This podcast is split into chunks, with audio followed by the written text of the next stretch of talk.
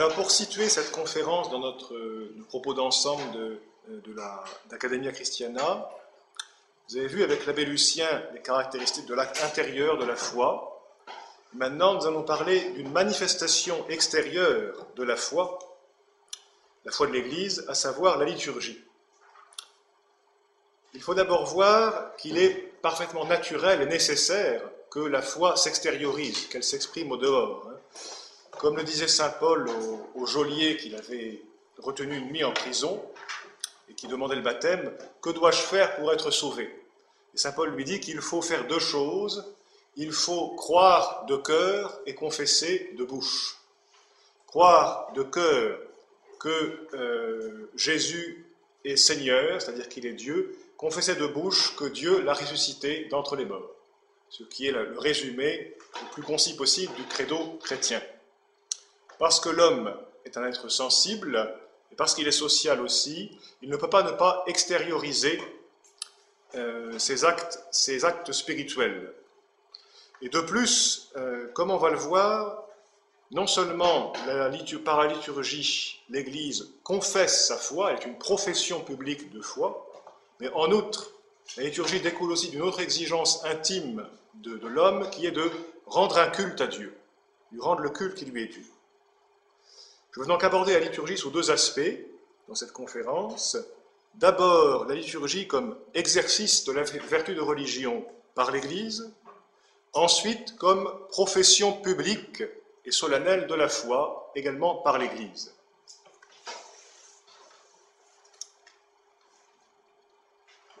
Entrons donc dans cette réflexion sur la liturgie comme exercice de la vertu de religion. Dans sa célèbre encyclique Mediator Dei, Pie donne cette définition de la liturgie qui est devenue classique. La sainte liturgie est le culte public que notre Rédempteur rend au Père comme chef de l'Église. C'est aussi le culte rendu par la société des fidèles à son chef et par lui au Père éternel. C'est en un mot le culte intégral du corps mystique de Jésus-Christ, c'est-à-dire du chef et de ses membres. Nous allons donc considérer à ce sujet trois choses. Premièrement, la liturgie comme culte. Qu'est-ce que ça signifie? Ensuite, la liturgie comme culte public, puisqu'il y a aussi bien sûr un culte privé à pratiquer par tout un chacun, par chaque croyant. Et enfin, la liturgie comme culte public, non pas d'une société, d'une communauté particulière, d'une paroisse, euh, d'un monastère, mais de l'Église tout entière de l'Église universelle unie à son chef. La liturgie, donc, d'abord considérée comme culte. Dire que la liturgie est un culte, c'est dire qu'elle est un acte qui procède de la vertu de religion, cette vertu par laquelle l'homme rend à Dieu, en tant qu'il est son créateur et sa fin dernière, l'honneur et le service qui lui sont dus. C'est ça les deux actes essentiels de la religion. Rendre honneur et accorder le service à celui à qui cela est dû. Et ce qu'on appelle le culte, c'est la matière de la vertu de religion, c'est ce en quoi elle s'exerce.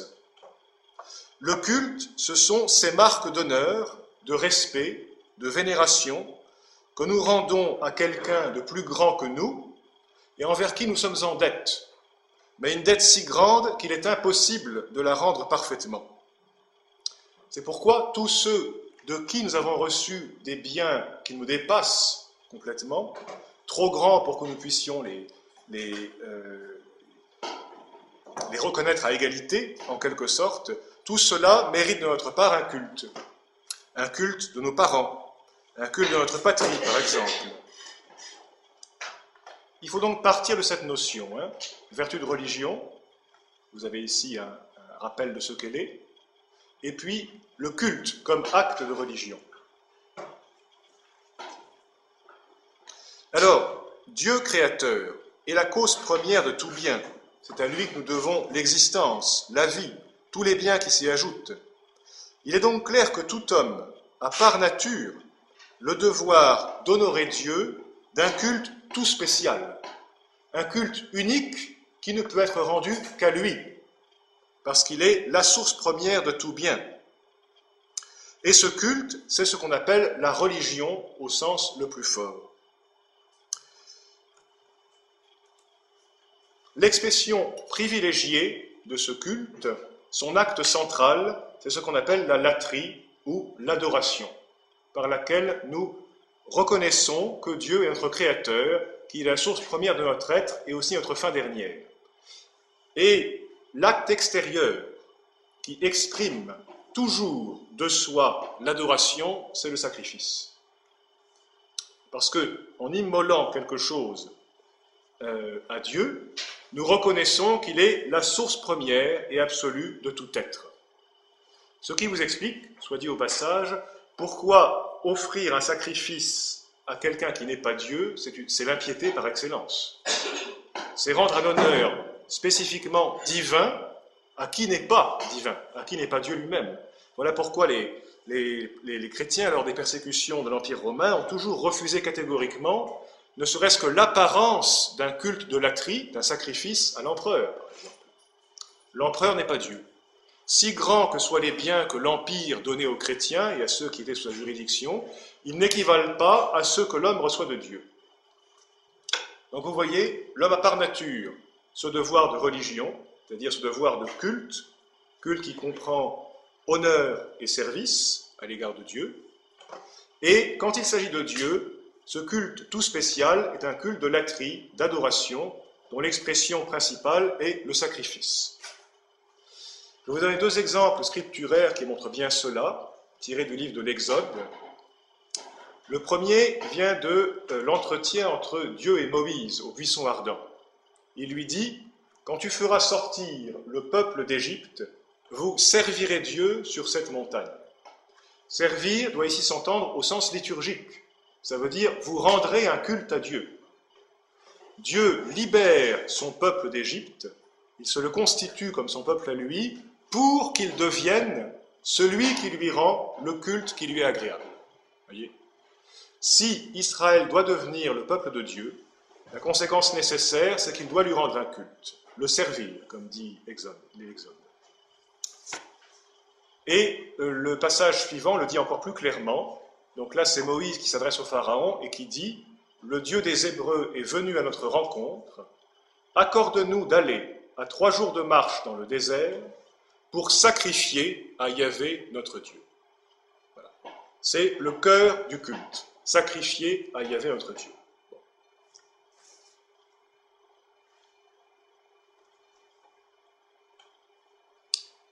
Le sacrifice, donc, le sang de toute religion, l'honneur par excellence rendu à Dieu et à Dieu seul. Considérons maintenant la liturgie à un second point de vue comme un culte public. Alors ce point est facile à comprendre, je ne vais pas beaucoup le développer. Ce devoir que nous avons de nous relier à Dieu par la religion. Hein. L'étymologie la plus probable de religion, comme vous l'avez peut-être dit, c'est cela. Hein. Ça vient sans doute du latin religare, qui signifie relier. C'est ce par quoi l'homme se relie à Dieu comme créateur et fin dernière. Par quoi il reconnaît ce lien tout spécial qu'il a avec le Seigneur. Et donc, comme le note encore Pie XII dans Mediator Dei, ce devoir de se relier à Dieu par un culte oblige chaque homme en particulier, mais aussi c'est un devoir collectif, un devoir collectif de toute, toute la communauté humaine basé sur des liens sociaux réciproques, parce qu'elle aussi dépend de l'autorité suprême de Dieu. Devoir collectif non seulement chaque homme en particulier, mais la société elle-même comme telle dépend de Dieu. Par conséquent, il incombe aussi à la société comme telle de rendre un culte à Dieu. Elle aussi doit à Dieu son existence. Je me permets de vous signaler au passage un remarquable sophisme que j'avais repéré un jour dans un ouvrage célèbre qui n'a qu'un rapport très, très accidentel avec, la religion. Hein. C'est euh, de la démocratie en Amérique de Tocqueville un essai célèbre. Or, euh, donc Tocqueville en vient à parler, je ne sais plus à la suite de quelle réflexion de la religion, et il dit ceci. Il est bien clair que la société civile n'a aucun devoir religieux particulier à l'égard de Dieu. Pourquoi? Parce qu'elle n'a rien à attendre ni à espérer de l'autre vie. eh bien, M. Tocqueville n'avait pas compris ce qu'était la religion. La religion n'est pas une police d'assurance vie pour la vie éternelle. C'est pas ça. Le fait que nous rendions à Dieu un culte religieux n'est pas fondé d'abord sur le fait que nous espérions de lui la vie éternelle. C'est pas ça du tout. Ce serait subordonner Dieu à nous. Elle est fondée d'abord sur le fait que, en tant que créateur, il a droit à un culte tout spécial, le culte de la tri. Et ce devoir incombe aussi bien à l'homme qu'à la société comme telle, même s'il est vrai que la société comme telle n'a pas d'espérance de la vie éternelle. Voilà. Faut reconnaître que la France n'a pas les promesses de la vie éternelle. Bon, c'est ainsi. Pas plus qu'aucune société humaine. Pour l'Église, c'est différent, puisqu'elle est plus qu'humaine. Donc, la question de savoir si la, la, société a ou n'a pas une espérance de la vie éternelle ne n'entre pas en ligne de compte. Il s'agit de savoir si elle aussi ne dépend pas fondamentalement de Dieu comme créateur. Et c'est le cas. Par conséquent, elle a aussi un devoir de lui rendre un culte public. Il a fallu une très longue décadence intellectuelle et morale pour qu'on arrive à cette idée aberrante d'une société qui, comme telle, se déclare religieuse et ne prétend rendre aucun culte à quelque dignité que ce soit. Aucune société antique ou médiévale n'a jamais eu l'idée qu'il euh, n'y ait pas un devoir particulier à l'égard de Dieu ou des dieux, quelle que soit la façon dont on se représente.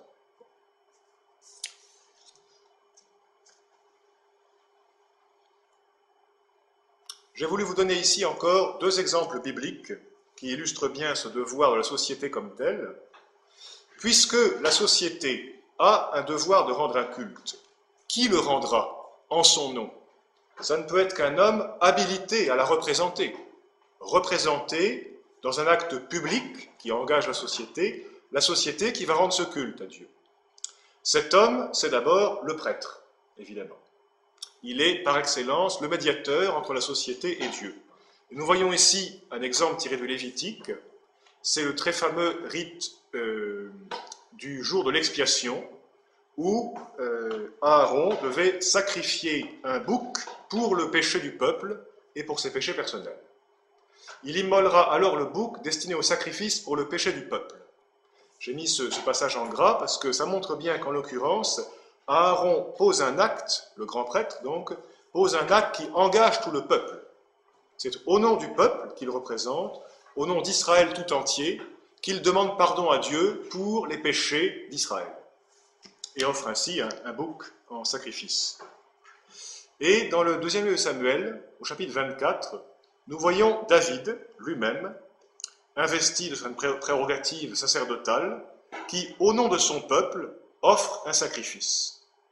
Et on voit que le sacrifice est agréé, puisqu'il est dit, il y avait eu pitié du peuple, du pays, pardon, et le fléau s'écarta d'Israël.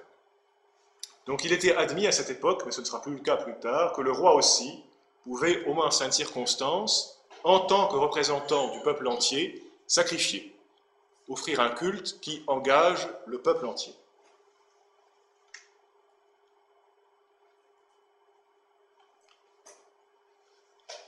Nous abordons donc maintenant notre troisième point, la liturgie comme culte public de l'Église unie à son chef. Après avoir rappelé que rendre un culte à Dieu est le devoir naturel de tout homme, de tout homme individuel et de toute société aussi, XII ajoute Il faut remarquer en outre que les hommes y sont tenus d'une manière spéciale pour avoir été élevés par Dieu à l'ordre surnaturel. Effectivement, la révélation, l'élévation de l'homme à l'ordre surnaturel par le don de la grâce du Christ change profondément le type de culte qu'il va rendre à Dieu. Le devoir naturel demeure, mais il va être exercé dans des conditions tout à fait différentes. La foi, en effet, nous révèle ce mystère insondable du dessein de Dieu, que jamais nous n'aurions pu connaître par nous-mêmes. Dieu veut faire des hommes déchus ses fils par adoption. Il ne veut pas qu'ils soient pour lui seulement des serviteurs, mais des fils, ce qui est beaucoup plus grand, comme nous le rappelle Saint Paul ici, dans ce passage de l'Épître aux Éphésiens. Dieu a déterminé d'avance, de toute éternité, que nous serions pour lui des fils adoptifs Jésus-Christ. Le service religieux, c'est l'acte du bon serviteur. Mais Dieu ne veut pas seulement avoir en nous des serviteurs, il veut que nous soyons pour lui des fils. Pour que cela soit possible, pour que nous soyons pour lui des fils, Dieu envoie son Fils unique dans le monde, comme révélateur et comme rédempteur. Je vous cite ici deux passages fondamentaux à ce sujet. Un de l'Épître aux Galates, Quand vint la plénitude du temps, le temps du salut, Dieu envoya son Fils afin de racheter les sujets de la loi, afin de nous conférer l'adoption filiale. Voilà pourquoi Dieu envoie son Fils dans le monde, pour faire de nous des fils dans le Fils, des fils adoptifs dans l'unique Fils par nature. Et ici, ce passage qui est comme le, le fil rouge de tout l'évangile de Jean, la clé de tout son évangile, Dieu a tant aimé le monde qu'il a donné son Fils unique, afin que quiconque croit en lui ne se perde pas, mais qu'il ait la vie éternelle. Car Dieu n'a pas envoyé son Fils unique dans le monde pour juger le monde, mais pour que le monde soit sauvé par lui. C'est là, soit dit au passage, hein, euh, réellement le cœur de l'évangile de Jean, hein, qui est tout entier construit autour de cette idée Dieu veut donner au monde, au monde déchu, au monde pécheur, par son Fils, la vie éternelle. Et ce que ce passage ajoute par rapport au précédent, c'est la considération du péché, comme vous voyez. Pour que l'homme soit élevé au rang de fils, il faut qu'il soit d'abord arraché au péché, et donc qu'il soit sauvé. C'est pourquoi Jésus n'est pas seulement révélateur, il est aussi rédempteur, sauveur. Cette œuvre de révélation et de rédemption, elle culmine avec la croix. C'est là que Jésus-Christ offre à Dieu l'unique et parfait sacrifice de louange et de propitiation. Je vous cite ici un passage de l'épître aux Hébreux qui est l'épître qui a le plus développé le thème du sacerdoce de Jésus-Christ. C'est là que, d'une façon très explicite, l'acte de la croix est vraiment présenté comme un sacrifice. Un sacrifice que Jésus offre au nom de l'humanité parce qu'il est, comme dit l'Épître aux Hébreux, grand prêtre selon l'ordre de Melchizedek. Ce qui veut dire, dans, le, dans cet épître, non pas grand prêtre en vertu d'une ascendance charnelle, parce qu'il serait du, sang de Lévi ou d'Aaron, mais grand prêtre en vertu d'un don céleste, d'un don venu d'en haut. Et c'est bien sur la croix qu'il accomplit ce sacrifice.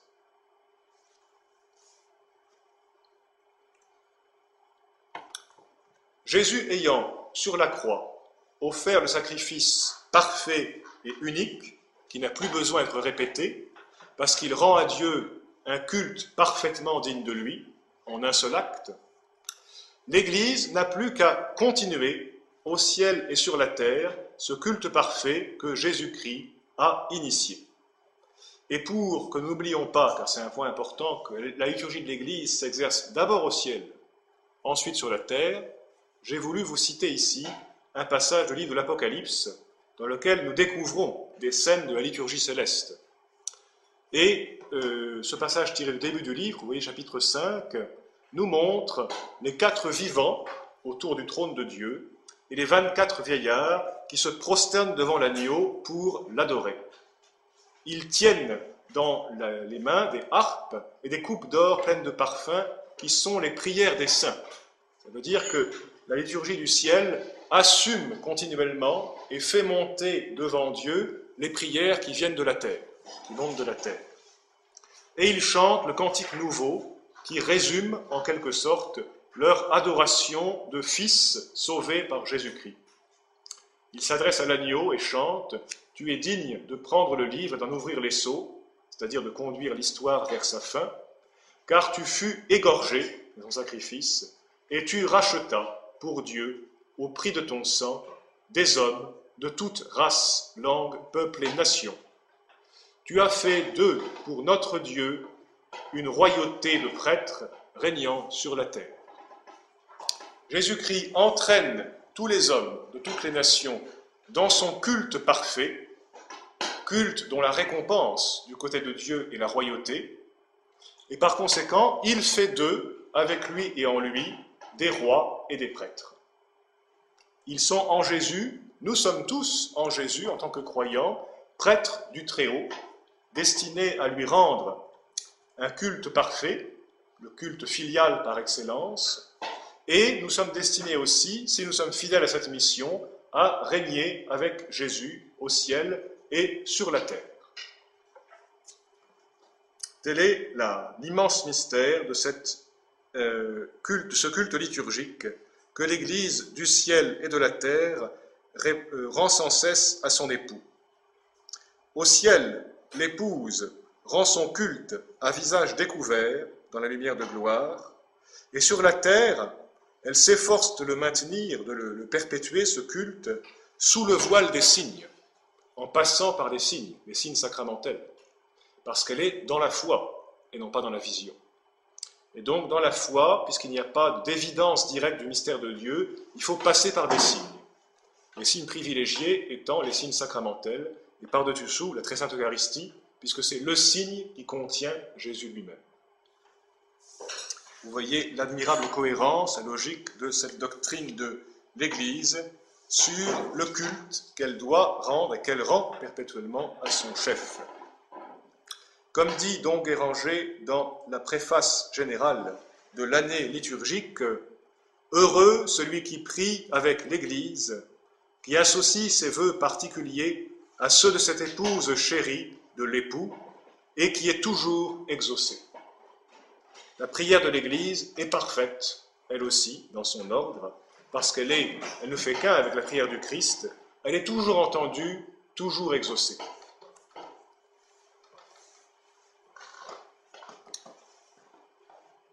C'est donc l'Église tout entière, l'Église comme société constituée par Jésus lui-même, qui rend un culte, le culte qu'elle doit à Dieu, et j'insiste sur ce point qui est le, le point central, si vous voulez, la première partie, ce culte n'est pas seulement un culte de serviteur, c'est un culte de fils. Voilà ce que Jésus apporte de nouveau, pour tout dire en un mot. Un culte filial. Le culte de fils chéris, de ce que Dieu, ce dont Dieu fait ses fils par adoption, en leur communiquant sa propre vie et en les destinant à sa propre béatitude.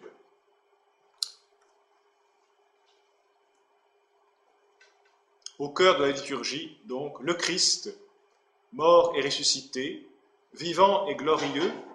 Et vous avez ici une image, pourrait-on dire, de l'Église céleste qui voit Jésus-Christ face à face directement et lui rend, comme le montre l'inclination des personnages, le culte qui lui est dû. Et sur la terre, eh bien, vous avez ici les, trois apôtres qui, eux aussi, à leur façon, rendent un culte au Christ, l'adorent, mais sont en quelque sorte comme, comme bouleversés, écrasés la, grandeur presque insoutenable du mystère. Il y a toujours quelque chose qui, nous dépasse, qui est trop fort pour nous dans la, liturgie de l'Église.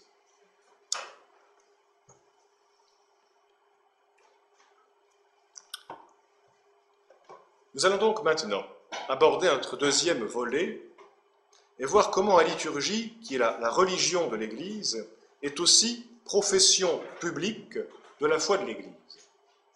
J'ai voulu vous commencer en vous citant un passage du très beau livre de Romano Gardini, L'Esprit de la liturgie.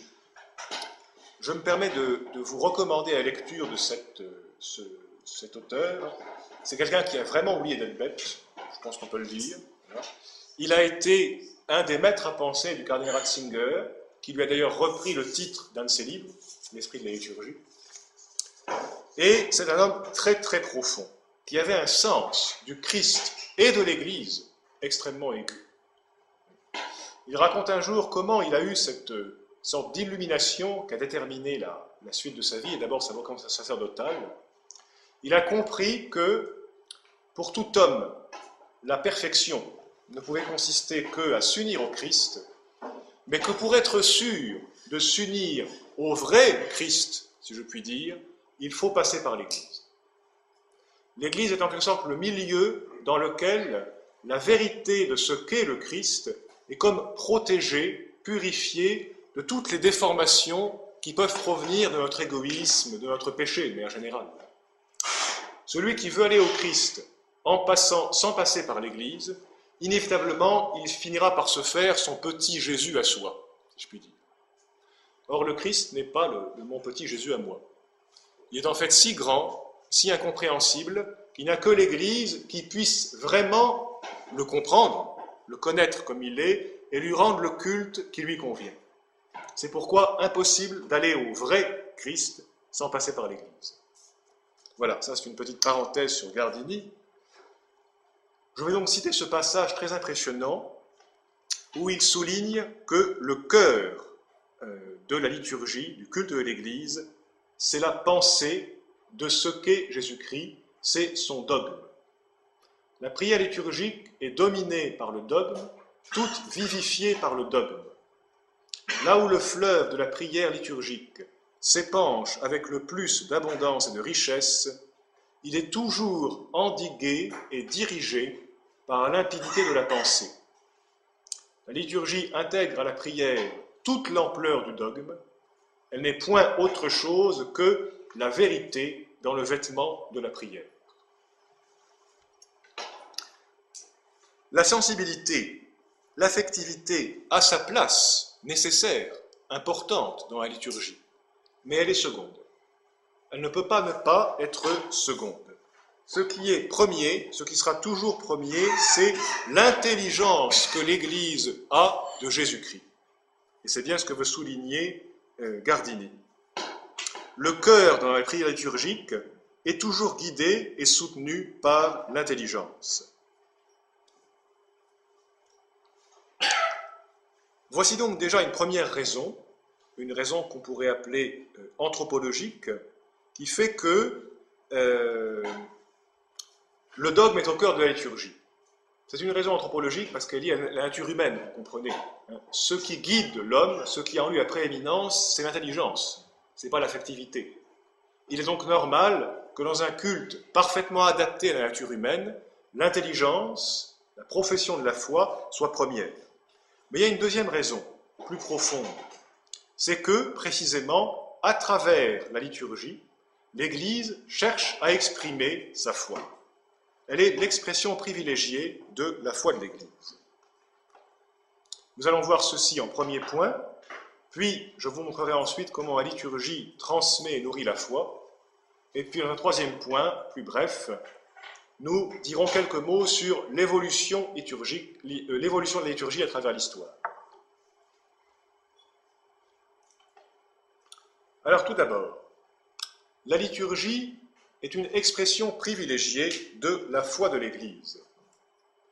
Pour le comprendre, il faut se reporter au fameux adage lex orandi, lex credendi. Cet adage, on a dû déjà vous l'expliquer, je pense, peut se lire en deux sens. Un premier sens, la loi de la prière, lex orandi, fait connaître celle de la foi. Voulons savoir ce que l'Église croit, regardons comment elle prie, et alors nous le saurons. La liturgie est le lieu privilégié pour apprendre ce qu'est la foi de l'Église. J'ai voulu vous en donner quelques exemples tirés de pères, de pères de l'Église, qui argumentent contre les hérétiques à partir de la prière liturgique de l'Église. Un exemple très significatif. Basile le Grand, avait à lutter contre les Ariens, qui, comme vous savez, sont les hérétiques du IVe siècle, qui niaient la divinité de Jésus-Christ. En fait, leur erreur est d'abord trinitaire. Hein. Ils nient qu'il y ait en Dieu une distinction de personnes. Pour Arius, c'était impensable. Hein. Lui est une substance unique, immuable, il n'y a pas de place en lui pour une quelconque génération.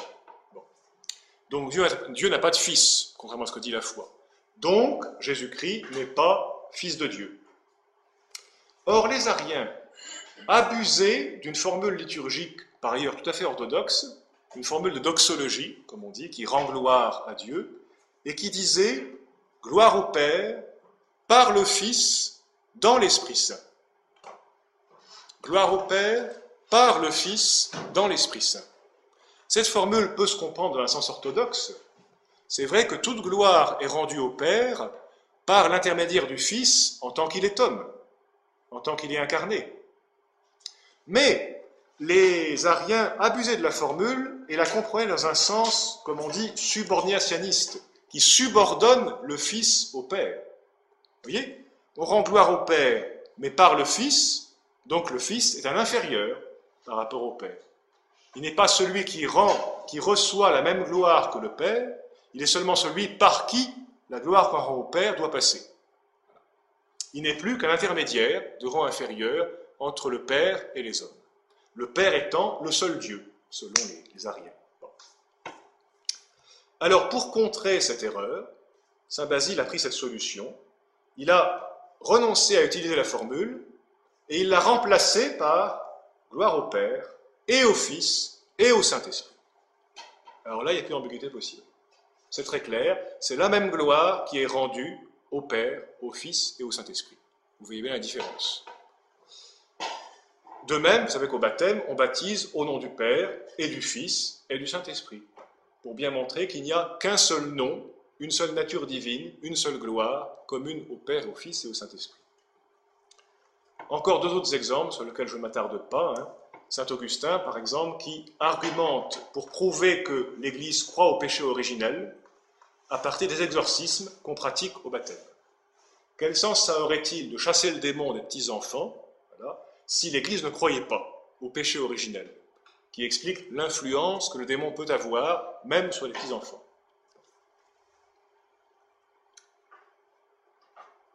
La formule complète de la, fameuse, adage, vous l'avez ici, elle est tirée de Prosper d'Aquitaine, disciple de saint Augustin, legem credendi, lex statuat supplicandi, que la règle de la prière, lex supplicandi, statuat, établisse, c'est-à-dire fasse connaître, legem credendi, la loi de la foi. Là, vous avez ici deux exemples encore tirés de Pape qui argumentent euh, pour montrer la foi de l'Église à partir de, de la liturgie.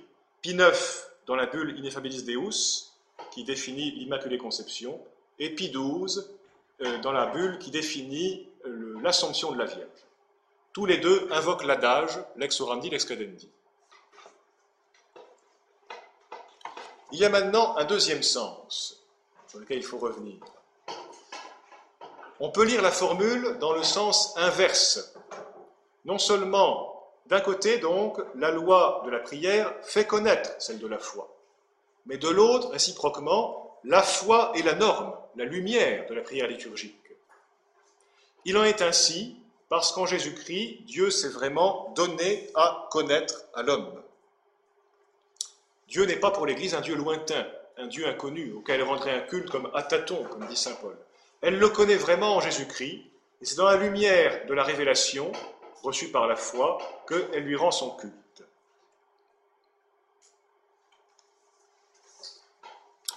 S'il en est ainsi, j'en tire une conséquence ici fort importante, c'est que la liturgie, en tant qu'elle est animée par le dogme, dirigée par la foi, est un culte beaucoup plus reçu de Dieu que fabriquée par l'homme.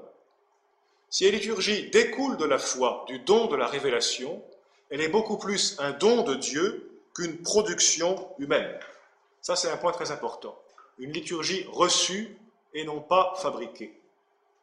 Je vais citer ici un passage très important de Saint Paul dans l'Épître aux Corinthiens, où il parle justement du cœur de la liturgie qui est la consécration euh, eucharistique.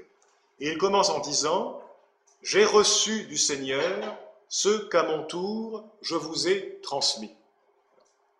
Comme pour dire, comprenez un peu ce que vous faites. Hein, euh, il, évoque les désordres qui commencent à entourer la, célébration de l'Eucharistie. Les agates qui tournent en beuverie, n'est-ce pas? Bon, Choses comme ça. Est-ce que vous vous rendez compte de ce que vous faites? Ce que je vous ai transmis, à savoir le, saint-sacrifice de la messe, je, ne l'ai pas inventé, moi, Saint Paul. Je l'ai reçu de Dieu. C'est le Seigneur qui a montré ce qu'il fallait faire, en l'occurrence. Qui, dans la nuit où il était livré, a pris le pain et, après avoir rendu grâce, l'a rompu, l'a rompu et dit Ceci est mon corps qui est pour vous, faites ceci en mémoire de moi. C'est le Seigneur qui montre à l'Église, si l'on peut dire, comment elle doit rendre au Père et à lui-même, bien sûr, un culte parfait. elle lui en donne le moyen Faites ceci en mémoire de moi. Faites ce que j'ai fait renouvelez le geste que je pose, rendez présent le mystère de ma mort et de ma résurrection. C'est cela le mémorial, comme on va y revenir. Hein. Donc, s'il en est ainsi, il est bien clair que toute la liturgie qui gravite autour de ce noyau qu'est la consécration eucharistique est également beaucoup plus reçue de Dieu que faite par l'homme. Même si ce second aspect existe aussi, comme on le verra dans le, dernier point. D'après ce de Saint Paul, premièrement, la référence première de la liturgie, c'est le Christ mort et ressuscité. J'ai été très frappé, soit dit en passant un jour, euh, en entrant dans une église, de voir le, petit tableau là, qui, annonçait euh, les différentes parties de la, de célébration, avec les renvois aux pages de, du missel, voilà, euh, page temps, page temps. Alors c'était accueil de l'assemblée, supplication de l'assemblée, bla, à la fin renvoi de l'assemblée, l'assemblée, l'assemblée, l'assemblée. Il n'était question que de l'assemblée d'un bout à l'autre. Mais quand on y réfléchit, ça n'est pas normal. La référence première et fondamentale du culte, ça n'est pas l'assemblée, c'est le Christ. Et l'assemblée n'a aucune raison d'être et aucune consistance si elle n'est pas réunie par le Christ et autour du Christ. Alors pourquoi cette obsession à parler toujours de l'assemblée? Est-ce qu'on tombe, comme dirait le Karner Ratzinger, dans une volonté de s'auto-célébrer en permanence? Dans ce cas-là, il est normal que ça devienne très vite vide et ennuyeux. Parce que une assemblée humaine comme telle n'a pas de quoi constituer une véritable liturgie, un véritable culte à Dieu. Il lui manque l'essentiel, le médiateur, l'unique médiateur de, Dieu et des hommes, qui est le Christ Jésus. Donc, premièrement, la référence première de la liturgie est Christ mort ressuscité. Deuxièmement, la créativité n'a qu'un rôle très secondaire, manifestement, en matière liturgique.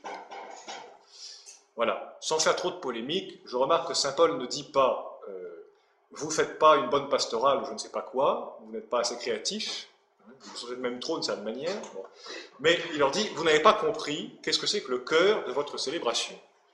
Voilà. Quelque chose de reçu du Seigneur et qu'il faut faire avec la conscience que ça vient de lui et que c'est lui, en fait, qui l'a compris. Je vais donc maintenant passer au deuxième point hein, de ma deuxième partie. La liturgie transmet et nourrit la foi. Elle la professe publiquement, elle l'exprime, mais en l'exprimant, elle vise aussi à la transmettre et à la nourrir. Et je voudrais d'abord, dans un premier point, c'est le petit tas du plan là, montrer pourquoi la liturgie a une efficacité toute particulière pour transmettre la foi et la nourrir, la fortifier. Pie XI disait dans l'encyclique Quas Primas, qui instituait la fête du Christ roi, pour enseigner au peuple les choses de la foi, la célébration annuelle des saints mystères est beaucoup plus efficace que tous les documents du magistère de l'Église, même les plus importants. C'est fort de dire ça de la part d'un pape. Plutôt que d'écrire, si je puis dire, 30 encycliques, il vaut beaucoup mieux célébrer clairement et dignement la sainte liturgie de l'Église et la foi du peuple chrétien en sera beaucoup mieux renforcée.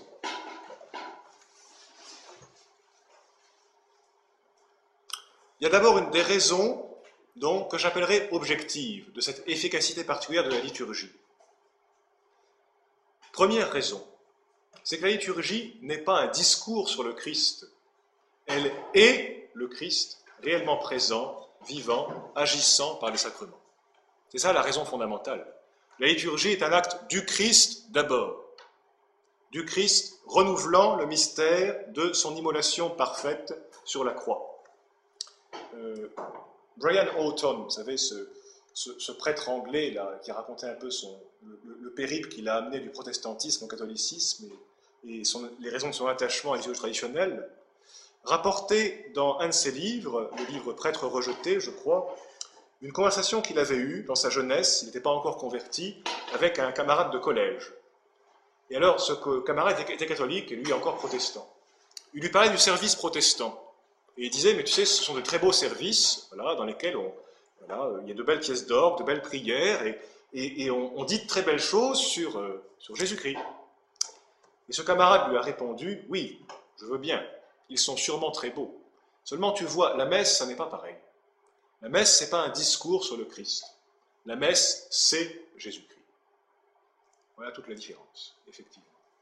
Une formule l'a frappé, et effectivement, c'est ça qui a, conduit finalement à, se faire catholique. La messe, c'est Jésus-Christ. C'est donc un culte formellement, essentiellement divin. Ce n'est pas un culte humain, si beau soit-il, tel que peut l'être une, une sainte scène protestante. Donc, première raison de la liturgie, elle est le Christ, réellement présent, vivant, agissant par les sacrements. Et cette action sacramentelle du Christ produit la grâce par elle-même, par sa propre puissance, ex opere operato, comme dit la, théologie. En outre, deuxième raison, le sacrement n'est jamais donné, si je puis dire, à nu par l'Église. Il est toujours précédé, accompagné, suivi de la prière de l'Église. Prière toujours efficace, toujours exaucée. Donc, pour cette deuxième raison aussi, la liturgie a une efficacité toute particulière pour nourrir la foi. Efficacité qui tient cette fois-ci à la prière de l'Église, qui produit la grâce non pas par la puissance propre de l'Église, mais parce que sa prière est toujours exaucée par Dieu. Le Christ produit la grâce par lui-même, en tant que Dieu et homme, par son autorité et son pouvoir. L'Église obtient infailliblement le don de la grâce par sa prière. Voilà deux raisons objectives de l'efficacité de la liturgie.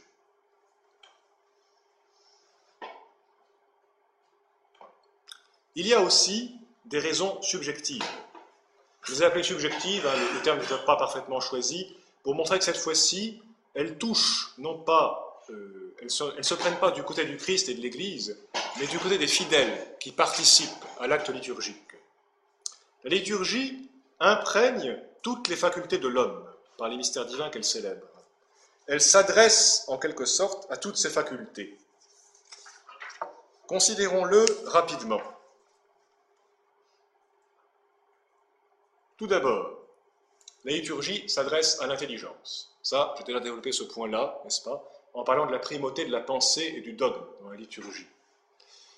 Il y a un passage de l'Épître aux Corinthiens qui le dit bien. C'est celui où Saint Paul donne son avis sur les charismes euh, la communauté de Corinthe était très charismatique. Le charisme était abondant et actif chez elle. D'où un certain désordre dans les célébrations liturgiques. Voilà. Parce que, n'est-ce pas, euh, voilà, quand on se, livrait à la, se à l'impulsion de l'Esprit Saint, c'est très bien, mais quand tout le monde fait ça ensemble, dans le même espace, au même moment, ça peut provoquer quelques remous. Alors, ils étaient très friands à partir du don des langues, ce charisme très impressionnant dans lequel euh, l'homme qui est sous l'influence de l'Esprit Saint produit un discours qui est en partie ou totalement inintelligible, parce que ça veut exprimer ce qu'il y a d'ineffable, justement, dans le, mystère de... C'est une sorte de, pure jubilation dans l'Esprit Saint. Alors voilà, Saint Paul dit son avis. Écoutez, c'est très bien la glossolalie, le, parler en langue, là. Moi d'ailleurs, je fais ça plus que vous tous, hein, voilà, soit dit en passant. Je crois que je parle en langue encore mieux que vous tous. Mais j'aime encore mieux la prophétie. Pourquoi? Parce que la prophétie est un charisme destiné à instruire l'intelligence. Si je prie en langue, mon esprit est en prière, mais mon intelligence n'en retire aucun fruit. Ben que faire donc? Je prierai avec l'esprit, mais je prierai aussi avec l'intelligence. Je dirai un hymne avec l'esprit, mais je le dirai aussi avec l'intelligence un peu plus loin, dans l'assemblée, j'aime mieux, dire, mieux dire cinq paroles avec mon intelligence pour instruire les autres que dix mille en langue. Voilà. Ça met bien les choses au point. Il y a une hiérarchie de charismes. Les charismes qui sont plus proches de l'expression de la foi, comme la prophétie, sont meilleurs de ce fait. Ça reste à l'intelligence. Deuxième point, la liturgie s'adresse aussi à la mémoire. Elle commémore les mystères de l'histoire sainte, elle les rend présents, elle rend présente leur vertu salvifique. L'un des mots les plus importants de la liturgie, c'est certainement le mot aujourd'hui, odier. C'est sûrement le mot qui revient le plus souvent dans la prière de l'Église. Je vais citer un exemple tiré des répons du premier nocturne des matines de Noël. Aujourd'hui, pour nous, le roi des cieux a daigné naître d'une vierge. Aujourd'hui, pour nous, la vraie paix est descendue du ciel. Aujourd'hui, par le monde entier, les cieux ont répandu le miel. Aujourd'hui a brillé le jour de la rédemption nouvelle, de la réparation antique, de la félicité éternelle. Prenez la messe de Pâques. Regardez le nombre de fois où le mot aujourd'hui revient.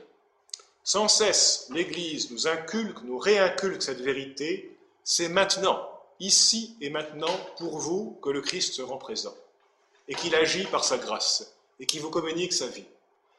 Hein? Les mystères du Christ, comme dit bien saint Thomas, n'ont pas un effet temporel, mais un effet éternel. C'est-à-dire qu'il s'étend à tous les temps. Et donc, la croix du Christ n'est pas moins efficace aujourd'hui qu'elle ne le fut au jour où le Christ est effectivement mort sur la croix. La puissance est la même, c'est toujours aujourd'hui.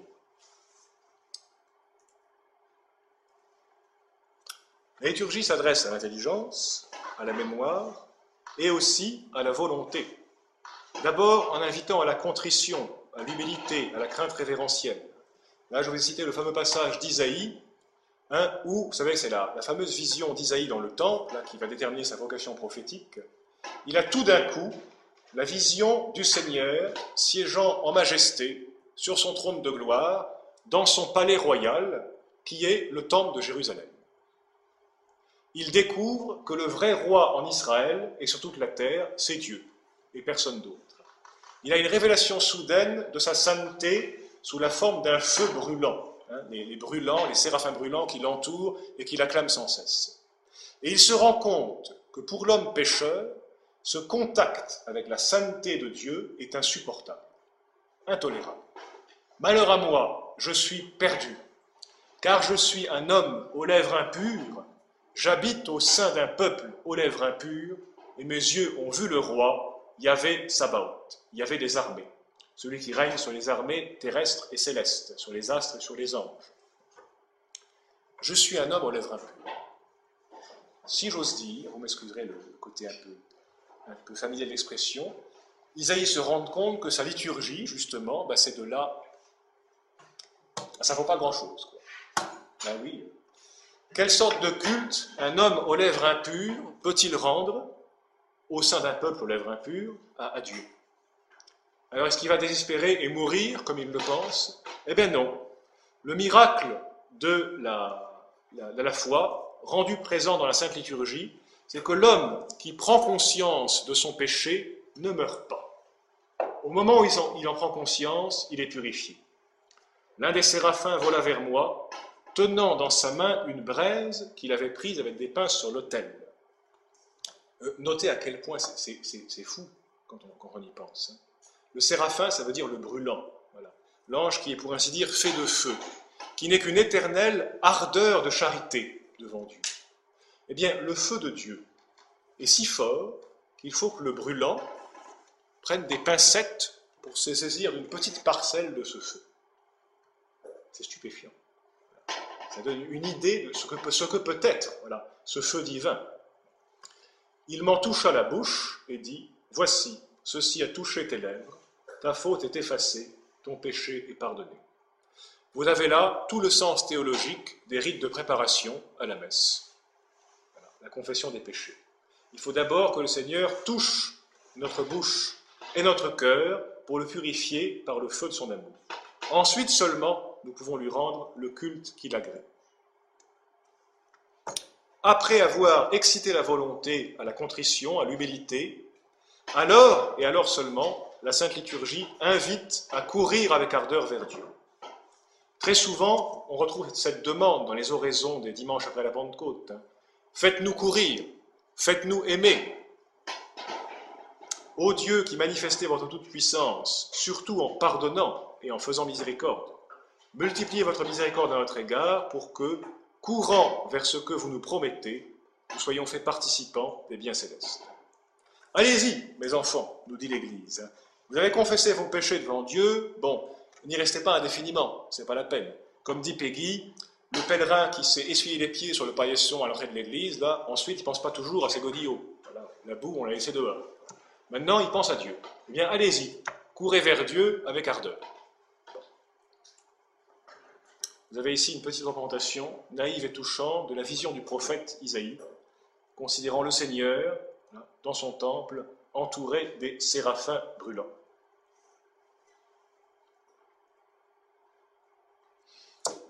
Dernier point, la liturgie touche tous les sens. Non seulement elle transmet, nourrit la foi en touchant l'intelligence, en touchant la volonté et la mémoire, mais en outre, elle touche tous les sens aussi.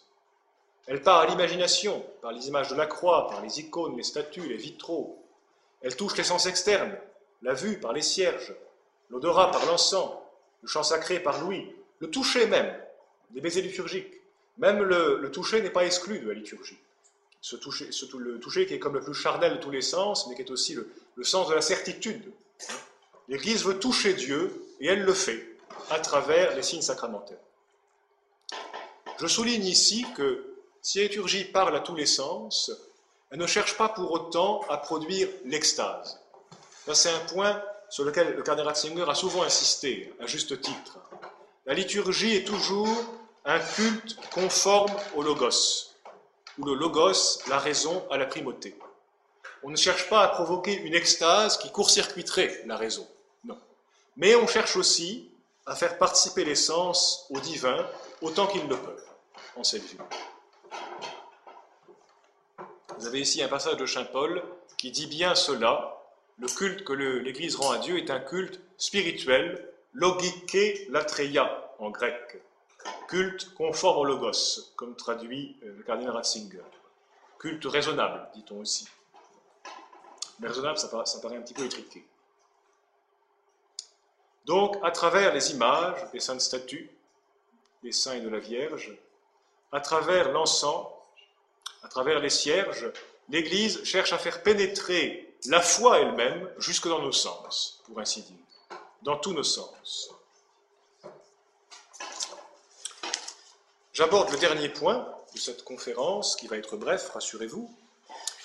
Euh, je vais poser la question. Il y a un adage qui dit que l'Église a toujours besoin d'être réformée. Est-ce qu'on peut dire la même chose pour la liturgie Liturgia semper reformanda. Alors, à ce sujet, un point assez complexe, hein, on peut voir que un ou deux grands principes. J'ai voulu d'abord vous rappeler que une certaine évolution des éléments humains de la liturgie est nécessaire et convenable. C'est normal puisque la liturgie de l'Église est catholique, universelle par définition. Autrement dit, elle s'adresse à tous, à tous les peuples. Et donc, elle va connaître une certaine évolution qui est principalement faite d'adaptation, pourrait-on dire, aux différentes cultures qu'elle rencontre, qu'elle purifie, qu'elle élève et dans lesquelles elle les laisse s'exprimer avec leur spécificité. Alors, il y a d'abord, quelles sont les causes de l'évolution historique de la liturgie? La première, c'est la nécessité d'exprimer la foi plus clairement ou plus solennellement. Je vous ai mis ici un petit tableau chronologique, on ne va pas le voir en détail, qui vous montre que, au fur et à mesure que différentes hérésies apparaissaient dans l'histoire, l'Église a éprouvé le besoin d'étendre davantage le chant du credo. Le credo n'en est venu qu'assez tardivement à être chanté partout et à tous les, tous les dimanches, toutes les fêtes principales dans l'Église. Et c'est au fur et à mesure que l'Église voulait lutter davantage contre de, nouvelles hérésies qu'elle a étendu euh, le chant du credo. Depuis Nicée, en 325, jusqu'au 8e et 9e siècle, où, à partir de ce moment-là, le chant du credo commence à être chanté, pas encore à Rome à ce moment-là, mais un peu partout dans, euh, les, autres pays. Donc, première cause, exprimer plus clairement, plus solennellement la foi. Deuxième cause, il y a des causes qui sont plus immédiatement liées à la culture, notamment toute la recherche du symbolisme. Un tout petit exemple, dans les premiers siècles, l'évangile était lu à droite de l'autel, ce qui est maintenant le, côté de l'épître. Pour une raison toute matérielle, c'est que dans les églises orientées, la sacristie était au côté sud, à droite par rapport à l'autel, et il fallait donc que dans cette partie de la messe, les va-et-vient entre la sacristie et l'autel soient faciles. Mais à partir, je crois, du 9e siècle, c'est là que ça commence, on a voulu transférer la lecture de l'évangile du côté nord cette fois pour une raison symbolique. parce que le nord représente les puissances du mal, les puissances diaboliques, les puissances de l'erreur et de l'idolâtrie, qu'il faut combattre par l'annonce de l'Évangile. Donc petit à petit, la recherche d'un culte plus expressif sur le plan symbolique amène aussi des modifications de ce genre.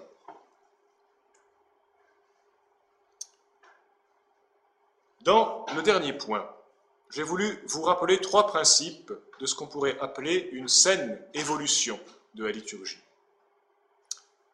Trois principes donc. Premièrement, le plus important, assurer une claire expression de la foi. Aller du clair vers l'obscur, du précis vers l'équivoque, ne peut en aucun cas constituer un progrès dans la liturgique, c'est clair. C'est pourquoi, là je n'hésite pas à le dire très clairement, il était inadmissible de remplacer dans le credo, par exemple, l'expression consubstantielle au Père par de même nature que le Père. Parce que c'est équivoque pour le coup. Vous et moi, nous sommes tous de même nature, mais jusqu'à nos malheurs, nous ne sommes pas consubstantiels. Voilà. Si vous le pensez, euh, je pense qu'il y a besoin d'une petite mise au point, n'est-ce pas? Par contre, le Père, le Fils et l'Esprit Saint sont vraiment consubstantiels. Non seulement ils ont une même nature, mais une même existence, ce qui est beaucoup plus fort. Un seul et même exister en Dieu. Donc, expression claire d'abord de la foi. Hein. La liturgie évolue toujours dans le sens d'une expression plus claire, plus précise de ce qu'elle croit. Deuxièmement, deuxième règle, pourrait-on dire, transmettre fidèlement l'héritage des apôtres et des pères. J'ai cité ici deux passages célèbres de Saint Paul où il exhorte Timothée, son disciple préféré, là, à garder le dépôt de la foi et à le transmettre à des hommes sûrs. Ce qu'elle croit, l'Église le reçoit du Christ. Et son premier souci sera toujours de garder intact et de transmettre ce dépôt de la foi. Troisième euh, point, troisième règle, ce que j'ai appelé faire du neuf sans euh, annuler l'ancien. Je crois que, je ne veux pas trop entrer dans les, débats polémiques, hein, mais qu'une des grandes erreurs de la, des réformes qui ont été faites dans le sillage du Concile Vatican II, je ne, ne rends pas directement responsable hein, de ces, choses-là, mais voilà. Disons dans, les années 60, dans l'ambiance très, troublée de mai 68 et de ce qui a suivi, une des grandes erreurs, ça a été de croire que l'homme moderne est tellement différent de tout ce qui a précédé, qu'il faut absolument, pour l'atteindre, moderniser la liturgie.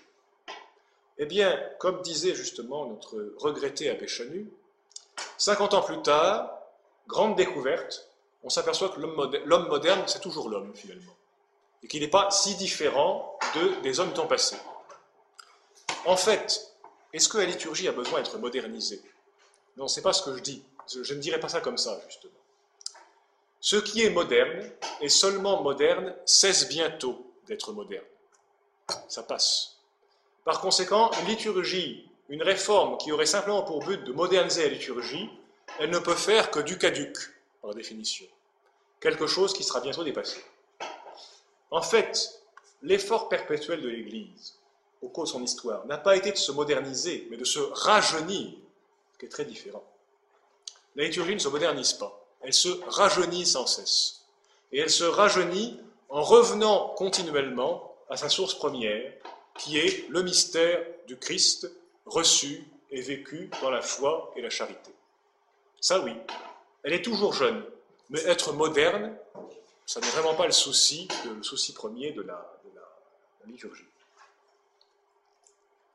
Nous pouvons tirer une conclusion sur cette conférence un peu trop longue, je vous prie me pardonnez d'avoir été un peu disert. J'ai voulu vous dire, premièrement, que la liturgie est un culte filial. Le culte filial que l'Église rend à Dieu en union avec le Fils. Notre devoir naturel de religion y est assumé de façon éminente. Deuxièmement, elle est aussi une profession publique et solennelle de la foi. Pour connaître la foi, pour l'affermir et la transmettre, il faut avant tout aimer prendre part à la liturgie de l'Église. Troisièmement, la liturgie évolue c'est vrai, de façon vivante, mais aussi continue et homogène, jamais d'une manière volontariste et violente. L'itélégorie n'est pas une recette pastorale qu'il faudrait inventer et sans cesse modifier, mais avant tout un mystère à contempler. Ce mystère, c'est celui qui s'exprime dans le rite du feu nouveau au samedi saint, lorsque le prêtre enfonce les cinq grains d'encens dans le cierge pascal. Il reprend les paroles de l'Épître aux Hébreux et il dit Jésus-Christ, le même, hier, aujourd'hui, à jamais. À lui la gloire dans les siècles. Merci de votre attention.